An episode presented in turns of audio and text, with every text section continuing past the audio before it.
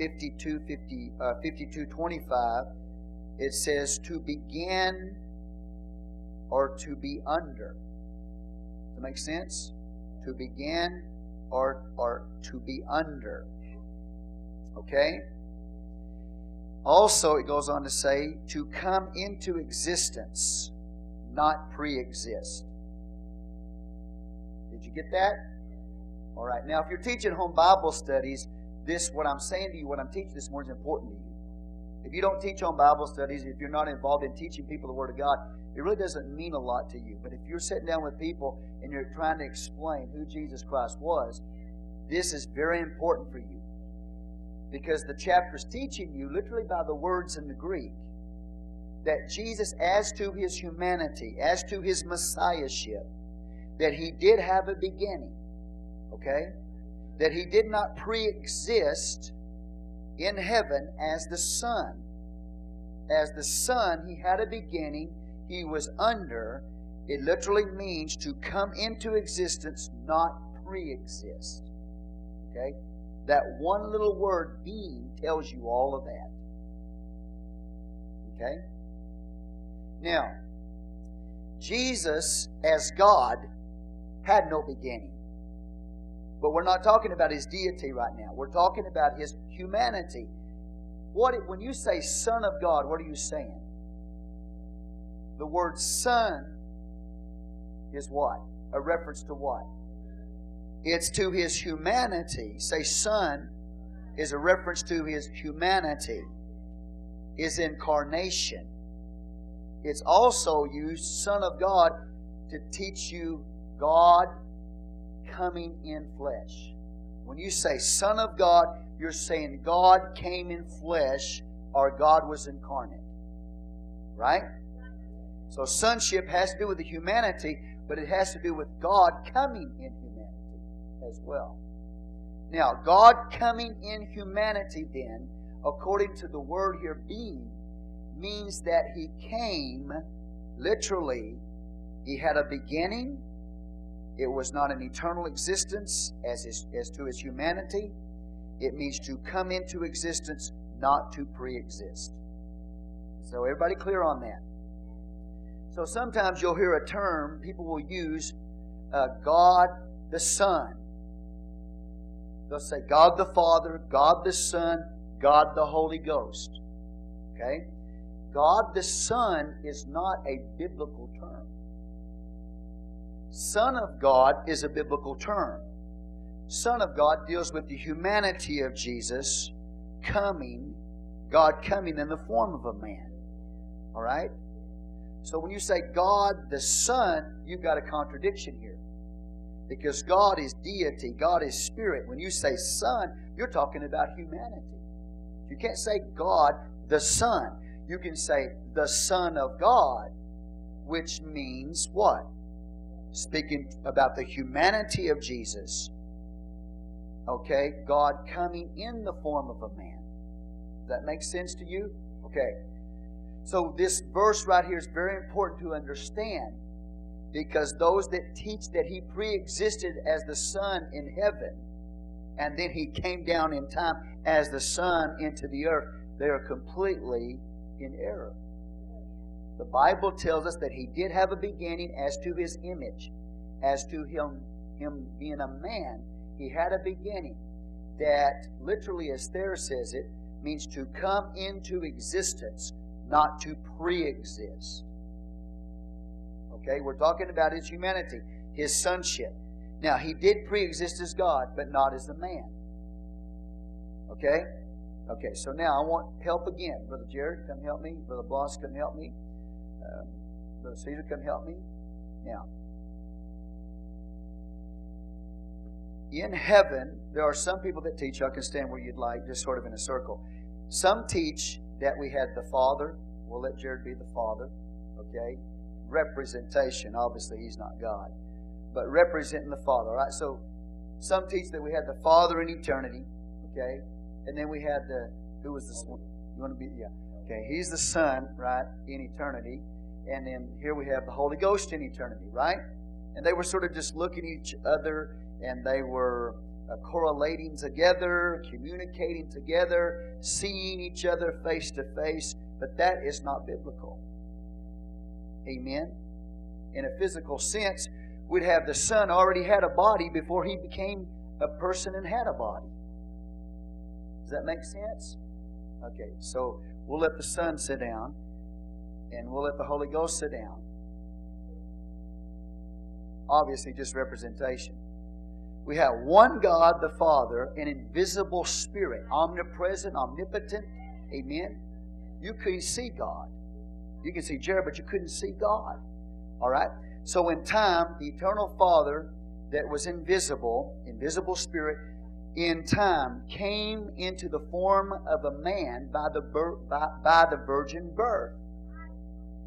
The eternal, invisible Spirit of God then, at that time, indwelt the Son. Thanks, Brother Jared. He came in the form, in time, as the Son of God. Okay? So, come here, Bloss. Then what we have here, if He represents the Son of God, what we have here, obviously Bloss is not the Son of God, but I want you to understand. We have the invisible, eternal Spirit of God that is everywhere. Okay? When He was virgin born, incarnate, He became God incarnate, so that the eternal Spirit of God was in the body of Jesus. So that when you saw Jesus, you saw a complete and total man. Just like Bloss right here, complete and total man. He had a body, He had a soul, and He had a spirit.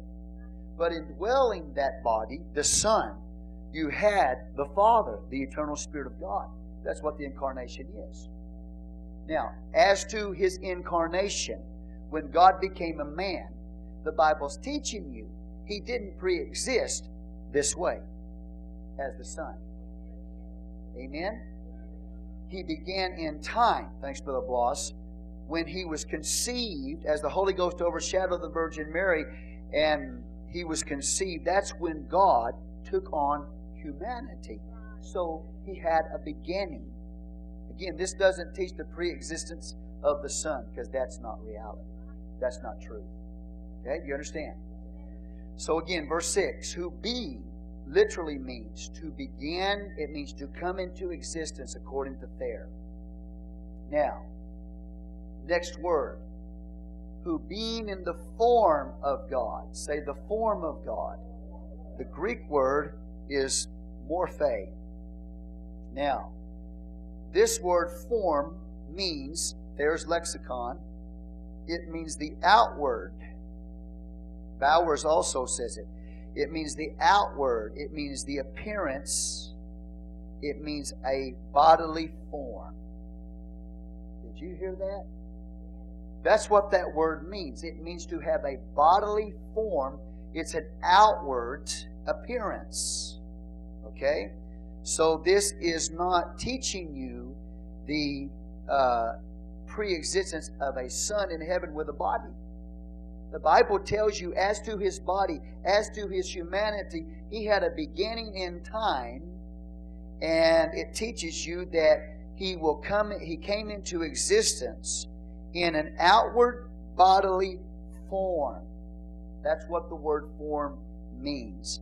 It means a bodily form, His outward appearance. Okay?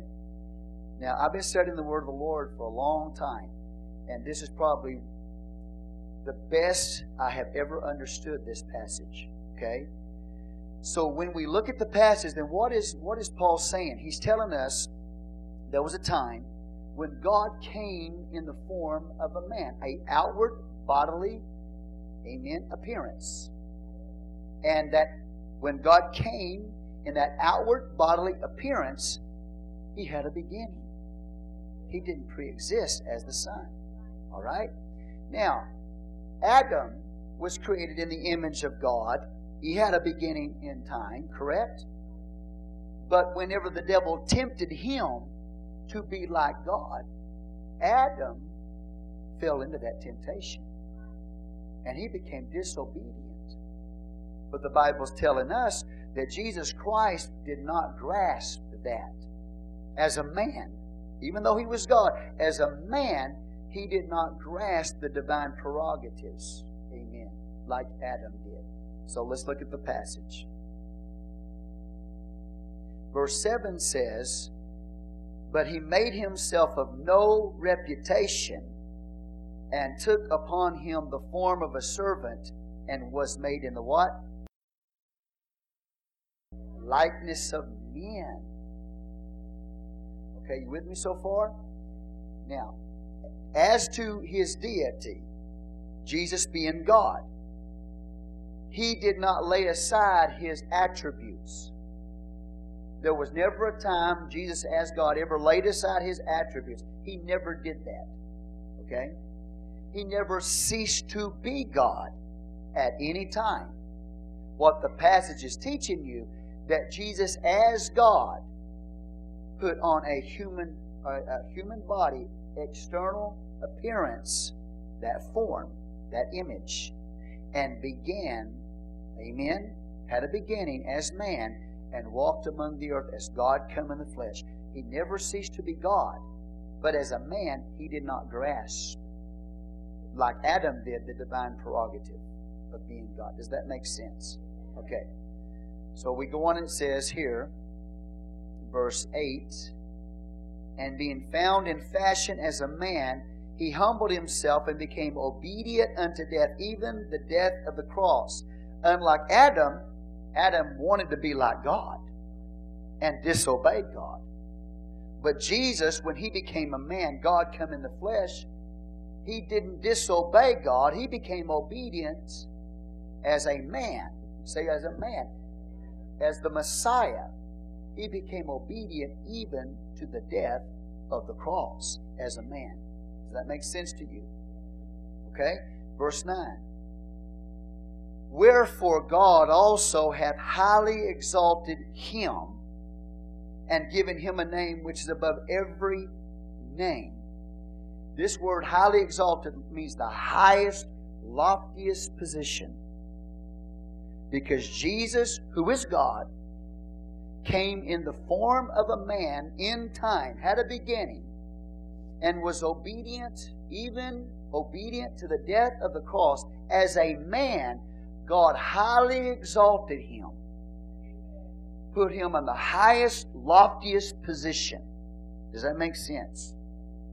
And the Bible says this, that his name is above every name, verse ten, "and that at the name of Jesus every knee should bow, things in heaven, and things in earth, and things under the earth, and that every tongue should confess that Jesus Christ is what?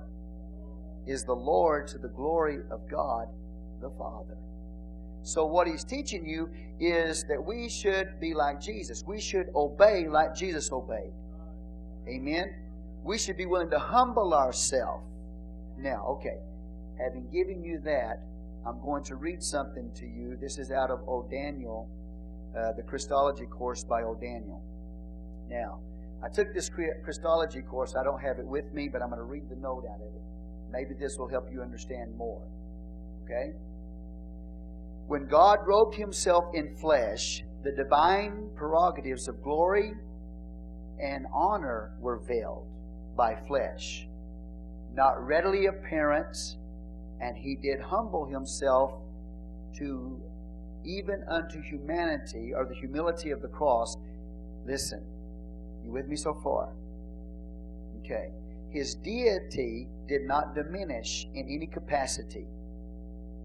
Right? The fullness of God was in him, including the attributes. To say less is to make him a little God, and that would be Jehovah's Witness or Mormonism. Okay? So what we see here is an Adam Christology. Jesus in the role of the last Adam. Okay? You with me? Got it? Jesus in the role of the last Adam, restoring what was lost in Adam. In contrast, Adam, being in the image of God, thought it not robbery to be equal with God. That means he ate the tree, that he might be like God. Right? Okay? Now, the consequence of that is that Adam received a sin nature. In contrast, Jesus, being God, robed himself in flesh, became a man, and was obedient unto death. We are to have his mind. Did that make sense to you? Okay. So as to the nature of his incarnation, as a man, he had a beginning in time, and it was the literally image of God, the external form, the appearance, bodily appearance of God on the earth, and he was obedient even to the death of the cross, unlike Adam. When Adam was created in the image of God, he wanted to be like God and disobeyed God and brought a sin nature into the world. So that's what's happening here. Jesus is an example for us to, to be obedient to him and a servant. Okay, do you understand that? All right, let's go on from, from that then. Now, what was the reasons for the incarnation?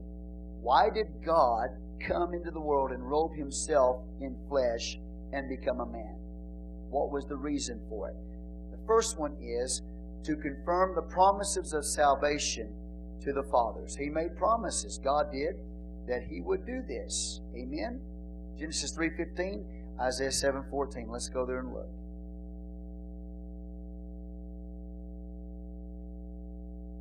Why did God become a man? Because he promised he would.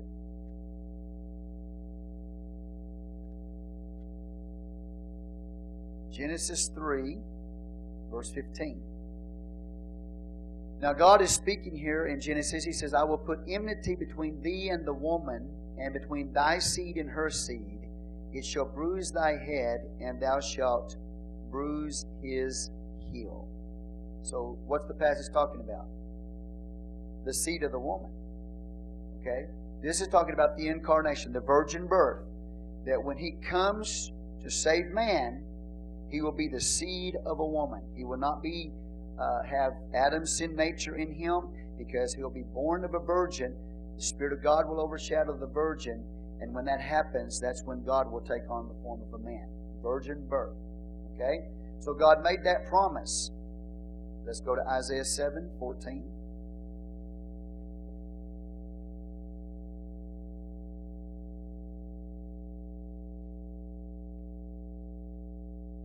We have the promise here in the prophet Isaiah.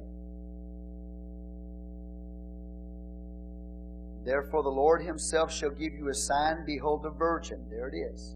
He's going to be the seed of the woman. Behold, a virgin shall conceive, a woman who's never known a man, and bear a what?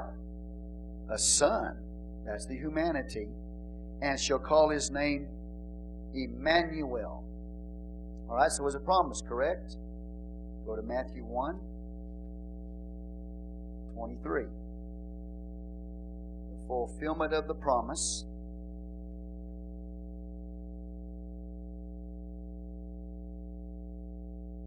Okay, Matthew one twenty-three. Give you a little time to turn there.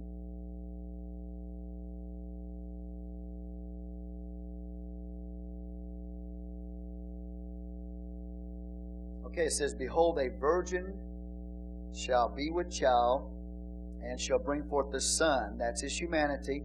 They shall call his name Emmanuel, which being interpreted is what? God with us. Okay? So there it is. God coming in human flesh. So when you saw Jesus, one hundred percent man, but one hundred percent God at the same time. So he came, God in flesh, or the incarnation, to fulfill the promises that he made to the fathers. Second reason, to fulfill the law. What that means is that Jesus Christ came into the world, God in the flesh, and he obeyed the law completely, one hundred percent. He never disobeyed God's word in any way, unlike Adam. Okay? So he fulfilled the law by obeying the law so that he could save those who had broken the law. Okay, second reason why he came, to fulfill the law, to obey it, and then to die for those that did not obey it. Okay? He also came in the incarnation to fulfill the types and shadows of the Old Testament. Now we're talking about the sanctuary services, like the high priest, all of those sacrifices that were made to God in the Old Testament. Some of them were called a sweet savor. Some were non-sweet savor. What that means is this. Sweet savor, uh, sacrifices made to God, covered devotion. Say sweet savor. So, because people have not been completely devoted to God, God said, all right, offer to me sweet savor offerings. And then there were non-sweet savor offerings. Those were dealing with sin or trespasses. So when Jesus came into the world, He fulfilled those sacrifices. The sweet savor, dealing with devotion. Non-sweet savor, dealing with sin. He's the only one that ever obeyed God completely in His life, completely devoted to the will of the Father. So He died in our place because we haven't. And then He died for our sin as well. Does that make sense? So He came to fulfill the types and the shadows. The type of the tabernacle, we've taught you the tabernacle before. We've taught you the temple. We've taught you uh, the tabernacle of Moses, tabernacle of David, the temple of the Lord. We've talked to you about the priesthood. Amen. We've taught you about the sacrifices that were made. He fulfilled all of those types and those shadows in the Old Testament. That's why He had to come and uh, in the incarnation. Okay? Including the festivals, by the way. They were a type of Him. That means they were a picture of Him when He would come.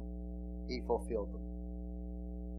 The Psalms foretold His suffering and the glory that would follow. First Peter one, ten through twelve. And then also the prophets, Luke twenty-four, forty-four through forty-six. So He came to fulfill everything that the Old Testament says. Beginning with Genesis, all the way through the Psalms, all the way through the prophets. That's why He had to come, because it was prophesied that He would. And He came to fulfill the Psalms and the prophets. Next, to reveal God, to show forth God, not only fragments like the Old Testament saints did. He came as the fullness of the Godhead in bodily form to show us who God was. Not just to give us a glimpse of God, but to show us God in His fullness. Okay? Next, He came to destroy the works of the devil. Now, what are the works of the devil? He didn't come to compromise with the works of the devil. He came to destroy the works of the devil. He came to destroy sin. He came to destroy the doctrines, false doctrines. He came to, dro- to destroy sickness. He came to destroy death. Okay? The works of the devil as a whole. That's why He came. To completely destroy that. Right? Darkness, sin, sickness, disease, death, bondage. Bring in the kingdom of light. First John three, five, and eight. Okay? He also came to live as a man.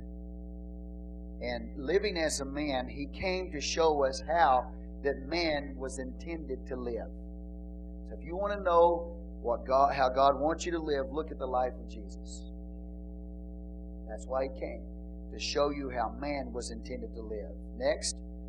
To put away by, uh, sin by the sacrifice of Himself, to die on the cross for our sin. And then next, to bring in the new covenant. Okay? And the, blue, no, the new covenant is the blood covenant. Okay?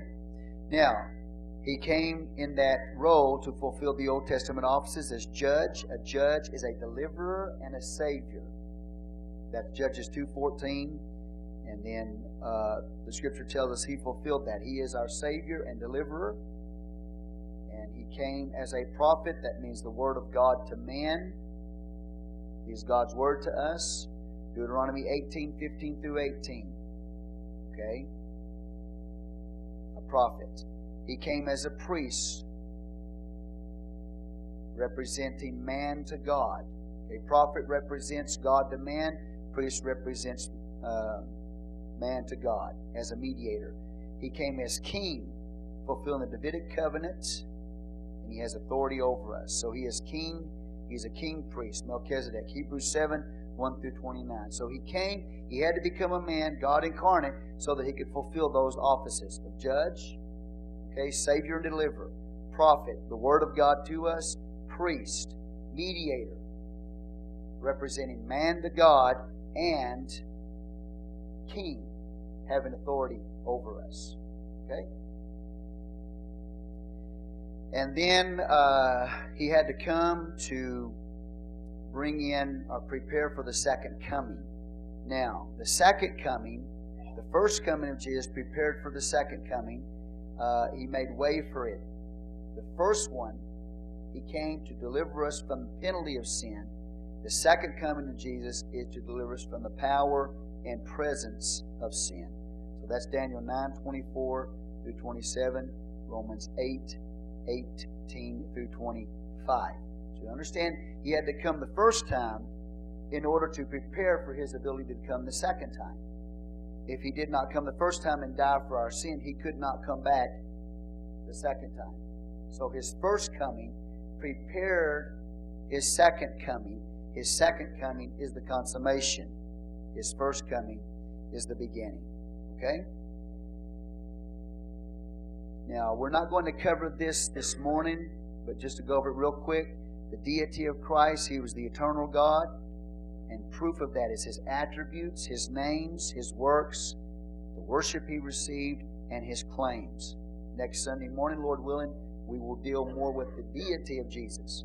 But I'm focusing on the humanity of Jesus. Why did He come incarnate as a man? And that's what we just covered. Okay. Now, as to His humanity, He was not only a complete man, body, soul, and spirit, but He was perfect in His humanity, unlike Adam. Philippians chapter two tells us He became obedient, even obedient to the death of the cross. So He was a sinless man. Very important for you to understand that. Perfect, sinless man. Now, He had a human birth. That means if He had a human birth, that means He had a beginning as a son. Correct? You can't have the eternal Son and the begotten Son at the same time. If He's begotten, that means He had a beginning. He had a beginning at His human birth. He had human ancestry. Okay? He's linked to David, back to Adam, through Mary in Luke's Gospel. Okay? He's linked to David, also to Abraham in Matthew's Gospel, uh, through the adopted father Joseph. So we have a true human man who had a human birth with a human ancestry. Okay? He had a human name. Son of Man. Remember, He called Himself Son of Man? This is one of His favorite terms about Himself, the Son of Man. A human name. He had a human nature. It was complete. We've already told, told you that. Human development. Say human development. He developed body, soul, and spirit. Just like a normal person from little baby on up to adulthood. He grew in stature. He grew in knowledge. Amen. All parts of human development, He went through that process. Okay? He was truly a genuine human being. He had to have His diapers changed just like you did. His mother had to feed Him just like your mother had to feed you. His mother had to carry Him around just like your mother had to carry Him around. Okay? So He had, as far as His humanity is concerned, uh, He was complete and also developed. And then human infirmities. Now remember, He didn't have sin, but as a man, He did have human infirmities. He wept, cried like a man. He wept like a man. Okay? He hungered. He thirsted. He grew weary. That means He got tired. He slept. So as a complete human being, He went through the infirmities that you and I go through. Right? But there are some differences. And we'll talk about that in just a moment. Because He did not have a sin nature, He never got sick one day in His life. He never got a disease one day in His life. He didn't die like most men die. Okay? He gave up the ghost. He laid down His life. So, but He was still a, a complete man in the sense that He had infirmities like tiredness, thirst, hunger, so on and so forth. Okay? He needed strength, just like you and I do. He's praying in the Garden of Gethsemane. As He's praying there, the Bible says an angel of the Lord came in, strengthened Him. Okay? As a man, He needed strength. As a man, He died on the cross. God in sonship. Not just a man on the cross, but God in humanity died on the cross. But it was the human side of Jesus that died, not his deity. He had a human resurrection. Okay? And we will also, according to Acts one eleven, will have a human resurrection. And his body, he was seen bodily in Acts one eleven, going up into the heavens. Bodily form, resurrected body. Okay, so just like you and I will need resurrection, he had a resurrection. Okay, with me so far? All right, so those are some things that prove his genuine humanity. Now, this question always comes up as to if he was truly human, could he be tempted to sin? And the answer, yes, he could be tempted to sin. But the question from there goes, then could he have sinned? Could Jesus have sinned? Well, in theory, in theory he could, but only in theory. Okay? As a man, if he was only a human being, if he was only like Adam, then in theory he could sin. But we we remove the theory because he was more than just a man. Because he was God in flesh, it was impossible for Jesus to sin. Now, the Bible talks about he's in the uh, out there in the wilderness, and the devil tempts him, comes against him and tempts him to sin. Who is being tempted there? Well, the Bible says you can't tempt God. God can't be tempted. So when Satan came and tempted Jesus, he wasn't tempting the deity of Jesus. He was tempting the humanity of Jesus. Now, if the devil tempted him, that means to try to entice him to sin. If it was impossible for Jesus to sin, then did that make the temptation from the devil invalid? No. It was a valid temptation when Satan came to tempt the Lord. It was a valid temptation. But Jesus, because he was more than a man, he was God come in the flesh, it was impossible for Jesus to sin. Okay? Say praise the Lord. Now, the, the main thing, the most important thing for you and me is that he did not sin. Period. You want to ask the question, well, was it possible for him to sin? No, it was impossible for him to sin because he was God come in flesh. Okay? But he was tempted as a man. But what we need to know is he did not sin. He did not sin. The Bible is very clear about that. So he had a sinless human nature. Do you understand that?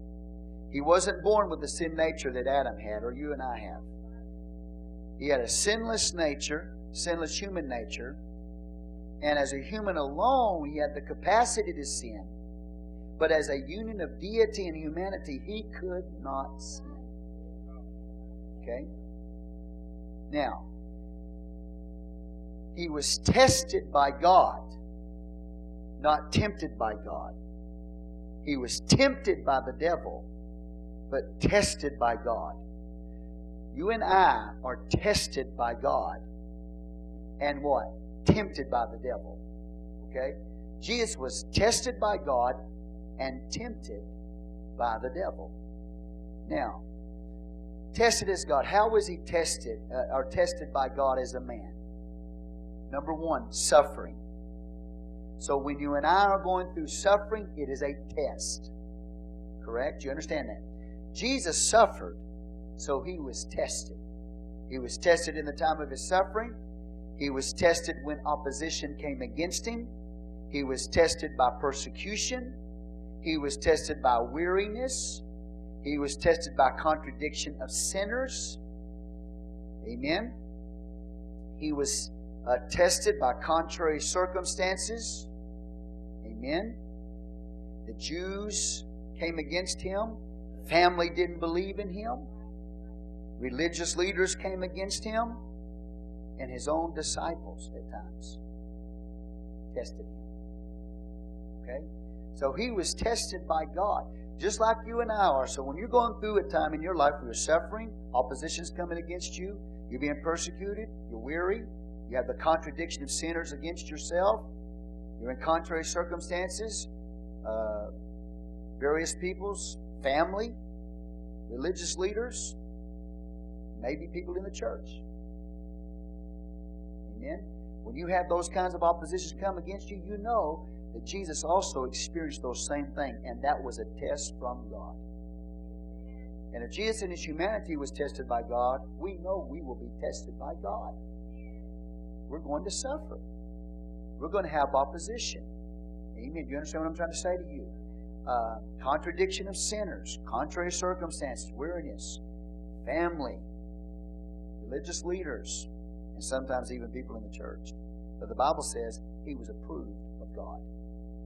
Luke twenty-two twenty-eight, He was approved of God. That means that He was tested by God. If He was approved of God, that means that He passed all the tests. Okay?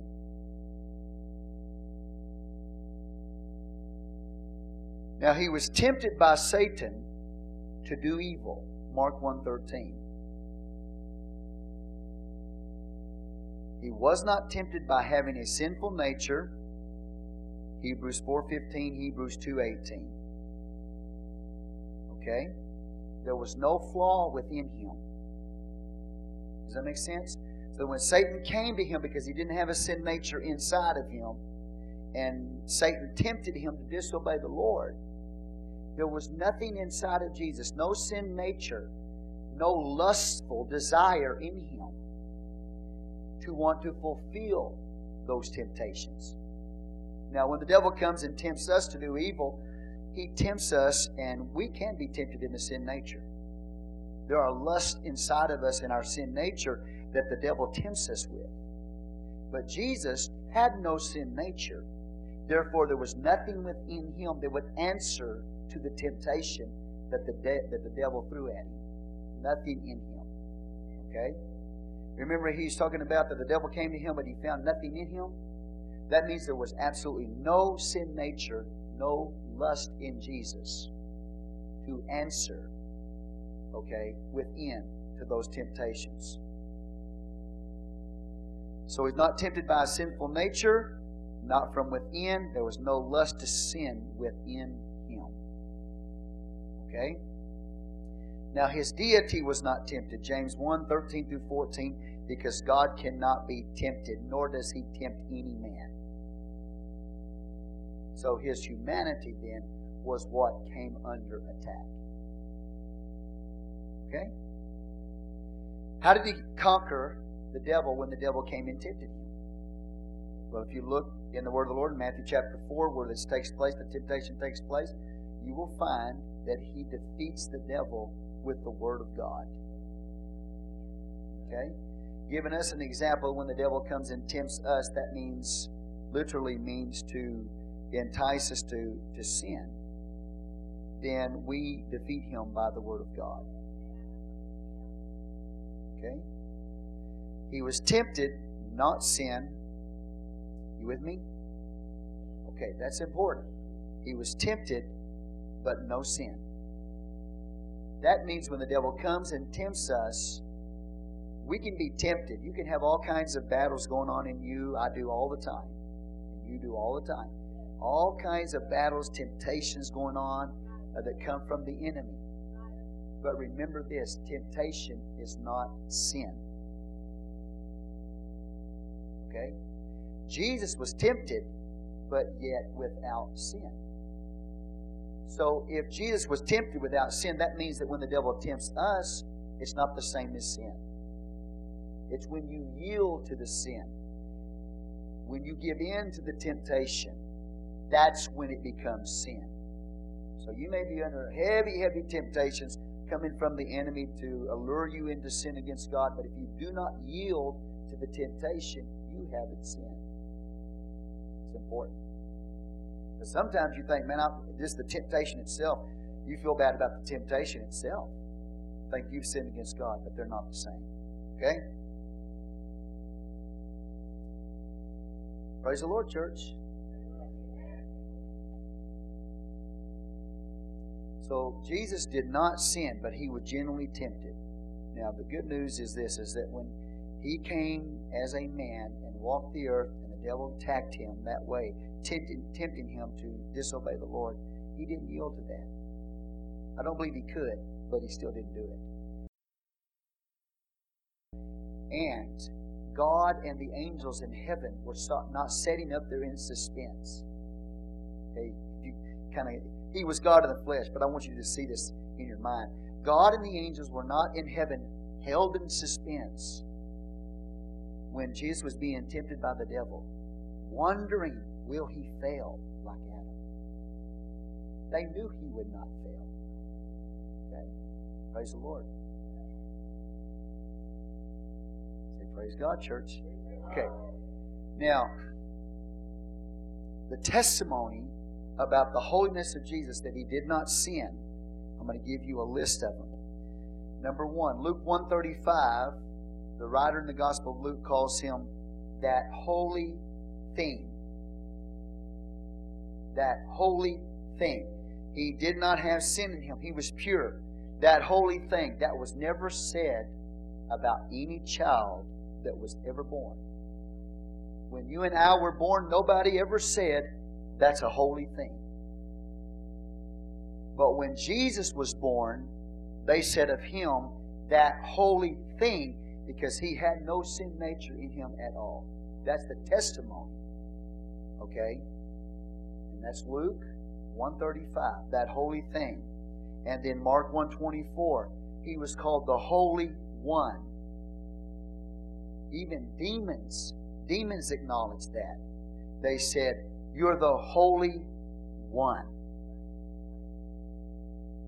That was never said about any other man, only Jesus.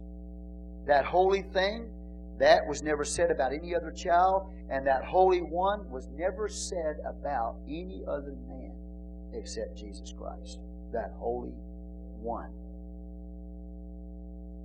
Men said, Holy Child, this Holy Child, Jesus. Acts four twenty-seven. Pilate said, I find no fault in him. You with me? John eighteen. Judas said, I have betrayed innocent blood. Think about that. Judas was the devil incarnate. Even the devil had to admit that Jesus Christ was innocent. That was the testimony of the devil himself. I have betrayed innocent blood, said the devil in flesh. When you think about that, Judas lived with Jesus, ate with Jesus, amen, with the rest of the disciples. They slept out in the open uh, fields with Jesus. And yet, the devil watching Jesus every day of his life never heard him say one word, do one thing that was sinful. So that at the end, when Judas betrayed him, he had to admit, the devil in flesh had to admit, Jesus was innocent. I had betrayed innocent blood. Now you think about that. Who could say that here today? None of us. If you were to live with me for one day, or I were to live for you one day, you would find, you would have to look very hard, but you would find something wrong with me if you live with me one day. Amen. I'd have some attitude. I'd say some word. I'd do something that was not one hundred percent accurate. And you, I'm telling you, you wouldn't have to look very hard. Judas Iscariot, the devil, looked every day for a failure in Jesus somewhere. Word, action, attitude. And at the end of Jesus' life, when he betrayed him, he said, I have betrayed innocent blood. So even the devil had to testify to the sinless humanity of Jesus Christ.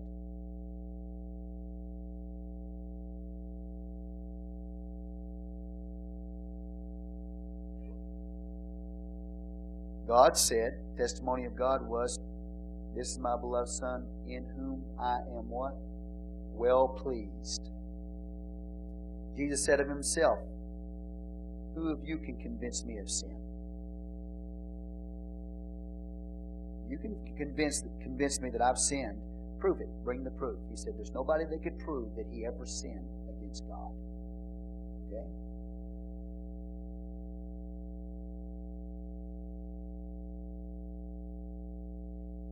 The devil had no claim to him, the prince of the world.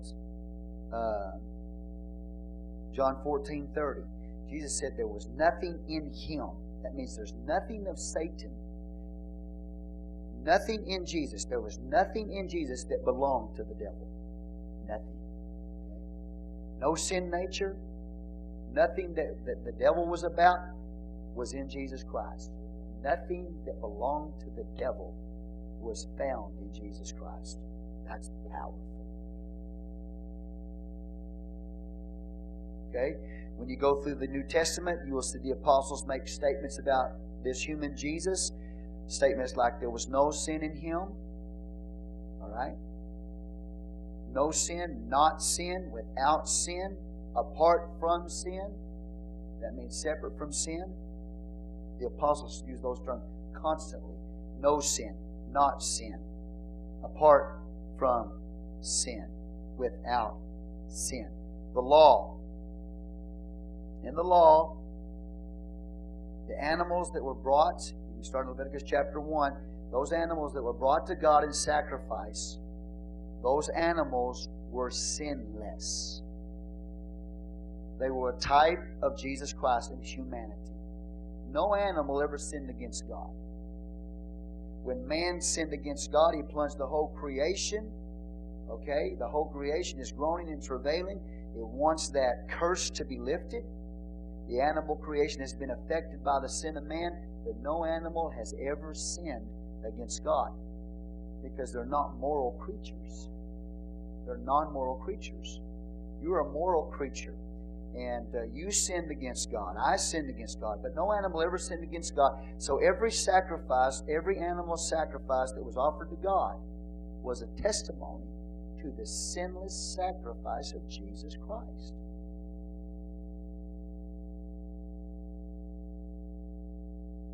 Those animals were without spot.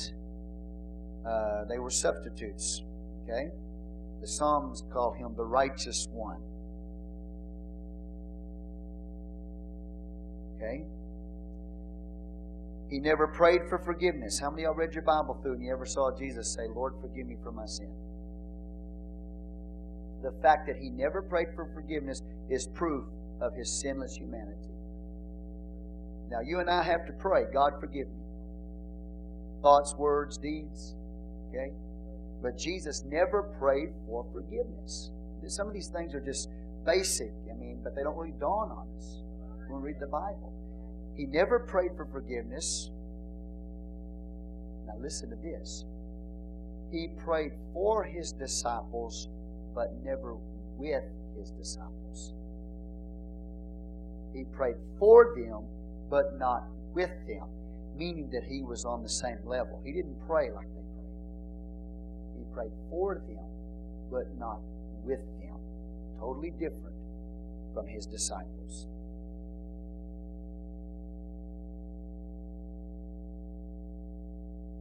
He never said that God was his Savior.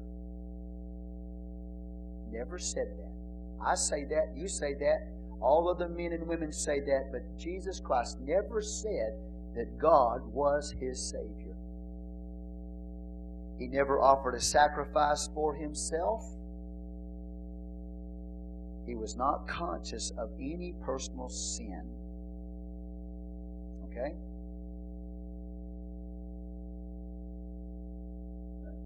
Did you hear that? He was not conscious of any personal sin. Now, he was aware, conscious. He was aware of the world of sin around him. In fact, nobody has ever lived in this world that was more aware of sin around them than Jesus. Can you imagine being living in a world full of sin, but yet you yourself have no sin nature, and you are completely perfect in every way, and but you're surrounded by a sinful world? Can you imagine how sin affected him? I mean, if it causes you to grieve, if it causes me to grieve, how many of y'all grieve over sin? How many of you grieve over the sin of other people? If you don't, you're wrong. If you're a holy and righteous saint of God and you are a child of God, you should grieve over the sins of other people. In fact, the book of Ezekiel in the ninth chapter, the Bible tells us that people who did not grieve over the condition of Israel, their sinful condition, were slain by God. God says, you go through the camp, and if they're not groaning, if they're not crying over the sin of Israel, they will be slain. But everybody else that groans over the condition of the church, the sinful condition of the church, says, put a mark on them, put a cross on them. They belong to me. Okay? So you and I must grieve over our sin, and we must grieve over the sin around us. Amen? We must grieve at times over the condition of our own failure, the condition of the failures of others around us, the condition of the church. If you do not do that, you will be slain. It is the mark, a distinctive mark of the righteous. And so Jesus comes into the world, but yet He is without sin. He's perfect in every way, but He's surrounded by the failure and the sin of other people. You can only imagine how He must have grieved. But He was not conscious of any personal sin. Okay?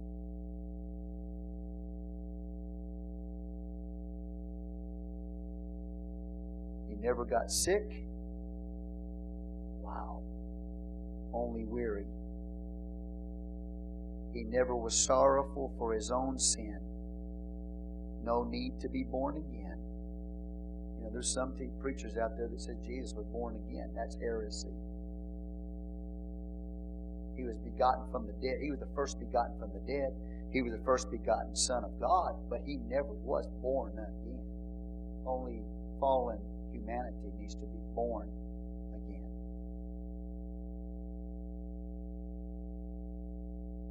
He did not have to die. Because the wages of sin is death, He did not have to die. Uh, but He did for you and I. Now I want you to think about that. When He was born, He was born immortal. You and I, when we're born, we're born mortal because the wages of sin is death. But because there was no sin nature in Him and He never committed sin, He was born immortal. Think about this. He could have lived forever. He could have lived forever and never died. In Luke, the ninth chapter, as Jesus is making His way to go to Jerusalem, the Bible said He set His face like a flint to go to Jerusalem. That means there would be nothing that would turn Him from the purpose uh, that He came for, and that was to die on the cross for us. And as He set His face like a flint to go to Jerusalem to die for us, all of a sudden, His body goes through a transformation. He's transfigured before them. The glory of God that He ve- that flesh veiled, that glory of God that was veiled, began to radiate through Him. He started going, His body, His humanity, started going through a transfiguration. And Luke chapter nine tells you when His body started going through that transfiguration that He could have been received up. Just, are y'all with me? Never, never to die.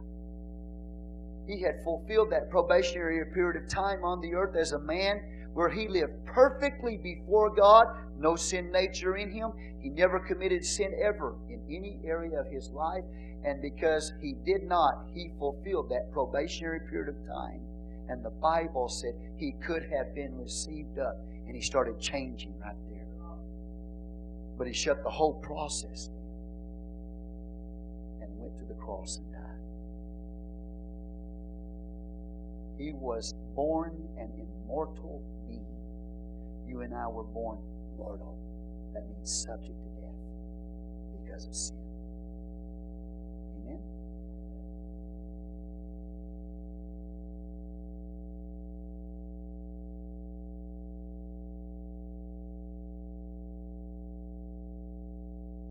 Romans six twenty-three, the wage of sin is death.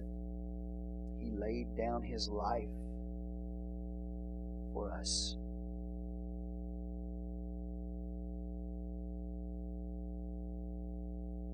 That is amazing.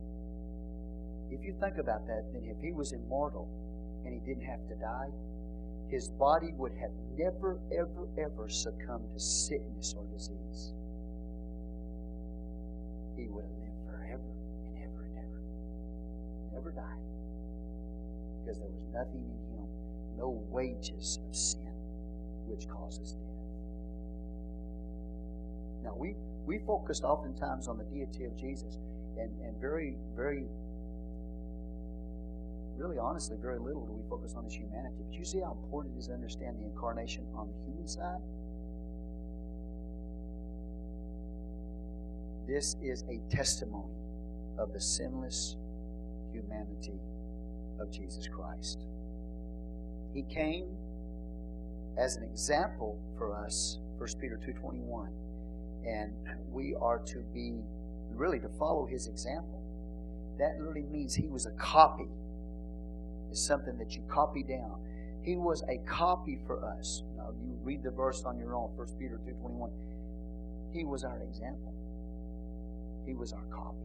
We are to copy him in the way he lived, the way he prayed, the way he served God. See, we're not to give ourselves an excuse. Say, well, we're just human. We are. But Jesus came to be an example for us about how we're to live. Don't ever give yourself an excuse that, well, you're just human, you know. You and I are supposed to live like Jesus Christ lived. Now, the unredeemed man cannot do that. But the redeemed man, redeemed humanity, can follow in the footsteps of Jesus and live like Jesus lived.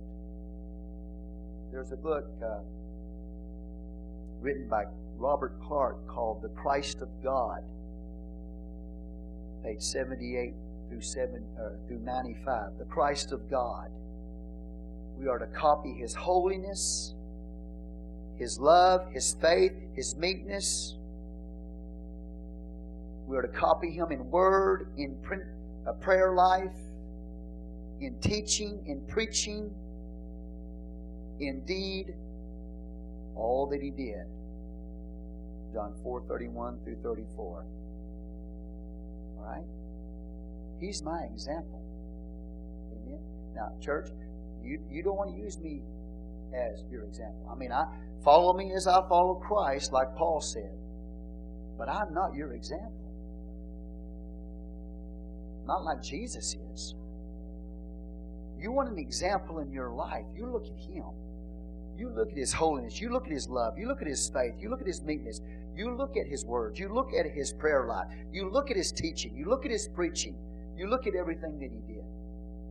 And the Bible tells us as to his humanity.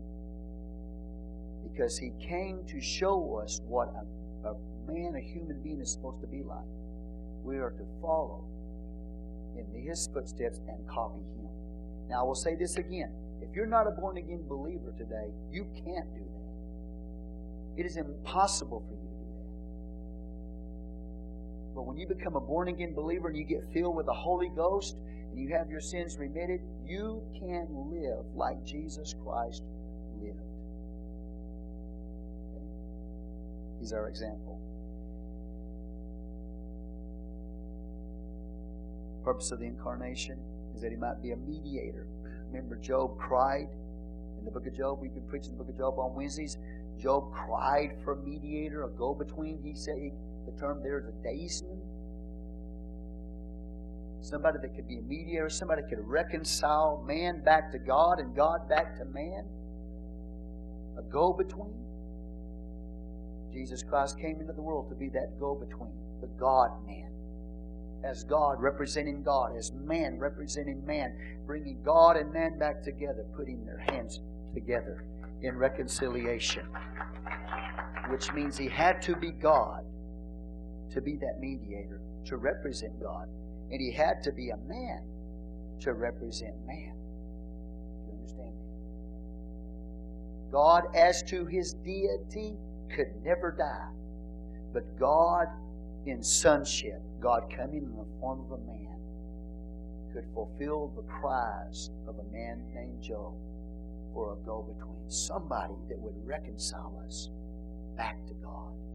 And that happened. That was the purpose of the incarnation.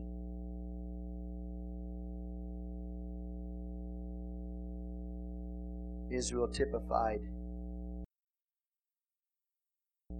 or in, in the nation of Israel, Moses typified him as the lawgiver, Aaron as the priest. Amen. The priest of Israel was the mediator. He was a type of being the mediator.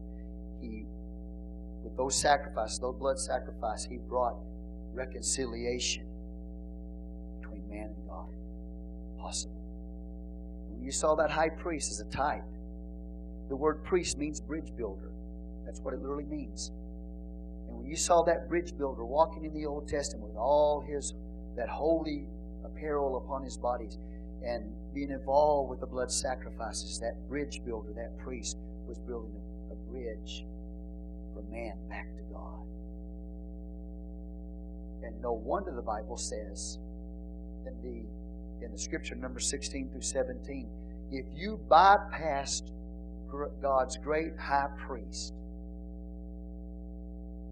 being Aaron, if you bypassed him, judgment came on you. You and I cannot be saved if we bypass God's great high priest. Really, Aaron was the high priest. Jesus is the great high priest. He fulfilled that role of high priest, being a mediator between God and man. If you bypass that high priest of God, the Bible says judgment will come. Number sixteen, seventeen. First Timothy two five. Let's go over there real quick.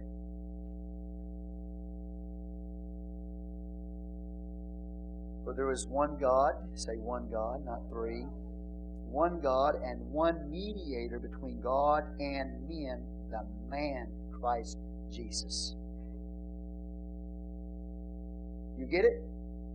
God had to become a, a man in order to be a mediator. Somebody to bring us back to God and bring God to us. He had to become a man.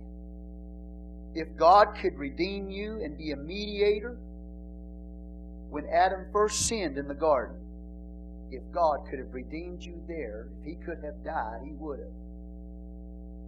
But God, as to his deity, could not become your mediator. That's why time went by. Prophecies came about when he would come as a form of a man and die in sonship. He had to be God. He had to be man at the same time in order to fulfill that role of mediator. Okay? Lord willing, next Sunday morning, we will teach you on the deity of Jesus Christ. All right? He was one hundred percent man. And next Sunday, we'll teach you he was one hundred percent God. Amen. And when he came as the last Adam, in the image of God, having a beginning in time, when God became a man, he lived a sinless, perfect life in order to redeem us, bring us back to God. His humanity is just as important as his deity. Amen. So this morning, that's why we focused on it. Let's stand. Father, we come before you right now. We ask your blessing to rest upon the church. We thank you for the power of your word, the power of truth today that sets us free. Lord, we have a hope because you came in the form of a man to reconcile us back to God. We have a hope this morning, Lord, that we know just as you were tested by God, we are tested. As you were tempted by the devil, we're tempted. Without sin. We thank you, Lord Jesus. not only being God, but for being truly a man. A man with a human body, a human spirit, and a human soul. In Jesus' name we